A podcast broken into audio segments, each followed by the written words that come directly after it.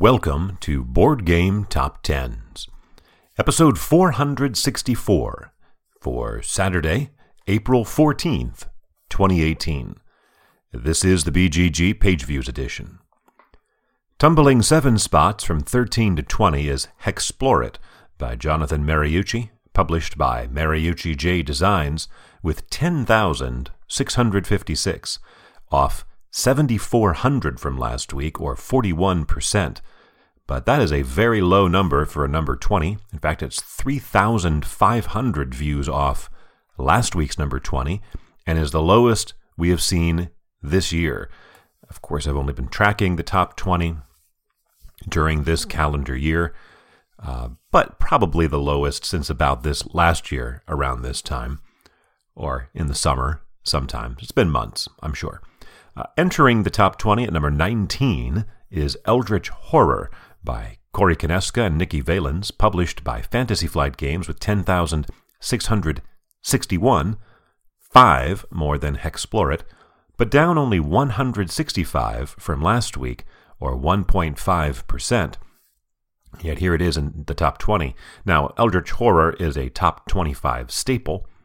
It's been it's regularly there in the the, the next five. Uh, last week it was more around number 30, but by maintaining the same level, it jumps up. Uh, something about this week, the page views are, in many cases, down. Here's another example. Bounding six spots back into the top 20 after a few weeks out from number 24 to number 18 is Twilight Imperium, the fourth edition, by Christian T. Petersen, also from Fantasy Flight Games, with 12,114. Now that's 1,500 more than Eldritch Horror, but off only 26 from last week, and yet it gains six positions. Dropping six spots from number 11 to number 17 is The City of Kings by Frank West, published by The City of Games, with 13,426. That is a gap of 1,300 between The City of Kings and Twilight Imperium, but a 5,700 view decline, 30% less than last week.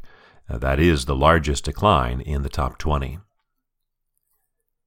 After three weeks at number 18, climbing two spots to number 16, is Gaia Project by Jens Drogemüller and Helge Ostertag, published by Z Man Games with 15,261. It's 1,800 more than the City of Kings, and a gain of 566 views, or 3.9% more than last week. At number 15, for the second week in a row, Feudum by Mark Swanson, published by Odd Bird Games with 15,292. 31 more than Gaia Project, 1,300 fewer than last week, an 8% decline. After spiking up to number 12 last week, dropping back again two spots to number 14 is Spirit Island by R. Eric Reuss, published by Fabled Nexus, with 16,661, about 1,400 more than Feudum, 2,200 down from last week, a 12% decline. And after two weeks in the top 10, sliding back out to number 13, uh, down three spots, is Kingdom Death Monster by Adam Poots, published by Kingdom Death with 19,237.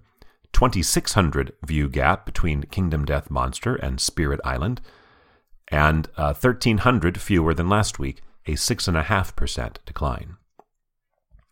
After one week, back in the top 10, sliding back three spots to number 12 is Scythe by Jamie Stegmaier, published by Stonemaier Games with 20,666, 1,400 more than Kingdom Death Monster, a 345 view decline or 1.6%.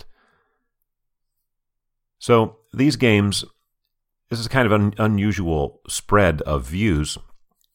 I don't know if you've picked up on it.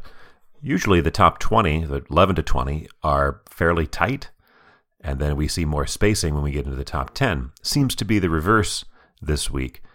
Uh, number 12, Scythe, has almost double the views at the number 20 position. And we've you've heard gaps at 15, 13, uh, 1700, 14, uh, 2600. This one here, 1400. Those are pretty substantial separations between these games in the top 20. It's like we've there's we're going to see a, a, much a significant tightening and we go to the next several positions. But it's like there's a this dramatic this this curve is steeper than we might normally see. And it's a 1600 view gap up to the number 11 game. There entering the top 20 is Pax Emancipation by Phil Eklund, published by Sierra Madre Games with 22,214.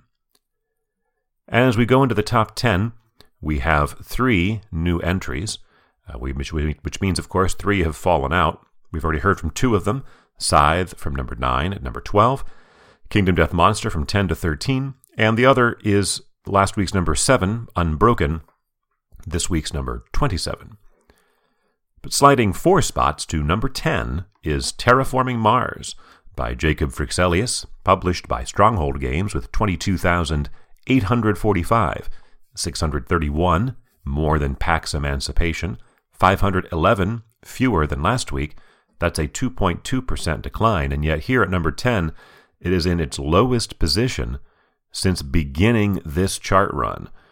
It entered uh, the top 10 in its third week on August 31st, 2016, and has now been on for 85 consecutive weeks. That is just over a year and a half. Also sliding four spots to number 9, Arkham Horror, the card game, by Nate French and Matthew Newman, published by Fantasy Flight Games, with 22,918, 73 more than Terraforming Mars, a decline of almost exactly a thousand, or 4%, fewer than last week.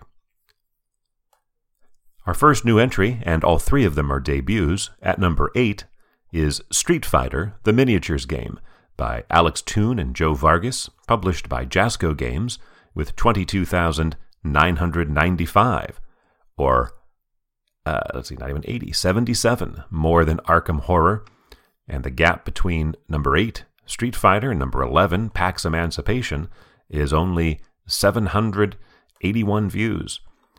But that's a gain of 8,500 for Street Fighter, a 60% increase from last week. Uh, the last two weeks it has been number 16 and then number 19, so an 11 position climb. This is a miniatures game using the Universal Tactics system. It can support two to six players. They roll dice, they play cards. It's a Street Fighter. Kickstarter had a goal of $400,000, but has already had $900,000 pledged. Climbing another spot to number 7. It's gone from 10 to 8 to 7. In its fifth week back in the top 10, Azul by Michael Kiesling, published by Plan B Games with 23,882, uh, not quite a thousand more than Street Fighter, a gain of about 2,000 though, or 9%. Number 7 is the highest rank Azul has seen since way back on December 6th, when it was number 6. Debuting at number 6, our second new entry, is Gloomhaven Forgotten Circles by Isaac Childress and Marcel Cwertetschka, published by Cephalofair Games, at, with 25,241. It's about 1,400 more than Azul, a big gain of 11,111 or 79%, to make it our biggest mover within the top 10. Last week it was number 20, so it climbs 14 spots to number 6. Forgotten Circles is the first expansion for Gloomhaven, which of course was released in 2017 and is currently ranked number 1 on Board Game Geek. It adds 20 scenarios, a new character class, 7 new monster types, and 14 new items, and it will be a retail release, not a Kickstarter project, due around Essen. I suppose when you have two massively successful Kickstarter campaigns, that gives you the financial liquidity to be able to publish your own games and distribute them in a normal fashion. After seven weeks at number two and four more weeks at number three, stepping back two spots to number five is Rising Sun by Eric M. Lang, published by CMON and Guillotine Games with 29,850. That's 4,600 more than the Gloomhaven expansion, down, though, about 5,400 or 15% from last week. So, with, after seeing the, the last few games from uh, from Gloomhaven at number six to Pax Emancipation at number 11, the gap there is right on 3,000 views. But recall there was a gap of 10,000 between 12 and 20, and there's a gap of well over 4,000 just between number 5 and number 6. So that bunching there between 6 and 11, uh, really competitive. Terraforming Mars was at number 10, but if it had had another 1,000 views, it would have been number 7. So very close. Our highest new entry, again a debut at number four, is Space Base by John D. Clare, published by AEG with 32,378. That's 2,500 more than Rising Sun. Space Base is a deep space themed dice rolling board game in which players buy cards to upgrade their ships and then roll dice using what the publisher calls an I roll everyone gets stuff mechanism. It was the subject of a BGG contest, which makes it one of the highest charting games to apparently be generated largely from a contest in quite some time.